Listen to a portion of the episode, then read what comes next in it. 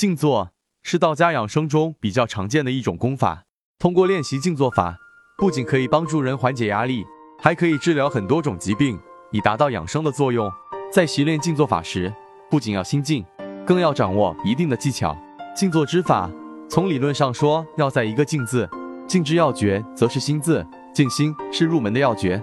若心不能清静，则一切修行之法皆无从落脚生根。故静坐之要在静心，静心之要则在养心息心。或曰收心练心。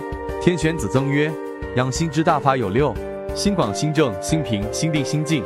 从而去掉凡常之时的欲念之心、攀缘之心、愤恨之心、恐惧之心、好恶之心、福静之心等。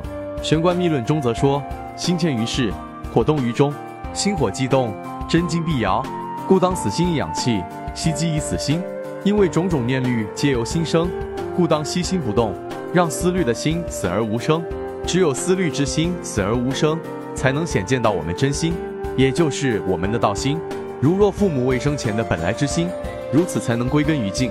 吕洞宾祖师曾说：“无念方能静，静中气自平，气平息乃住，息住自归根，归根见本性，见性始为真。”息心以静的方法，在静功实践中，可以通过数息或听息的方法锻炼。所谓听息，就是听自己的呼吸之气。初习练时，只用耳根听，不用意识，只要自然觉得一呼一吸就行。至于呼吸的快慢、粗细、浅深，皆任其自然变化，不用意识去支配。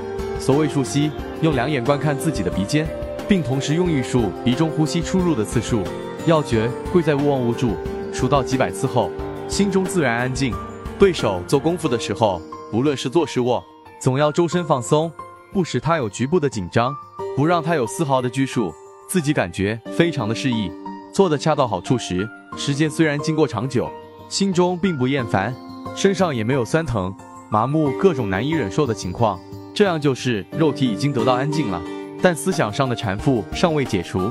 再进一步做到心无杂念，万缘放下。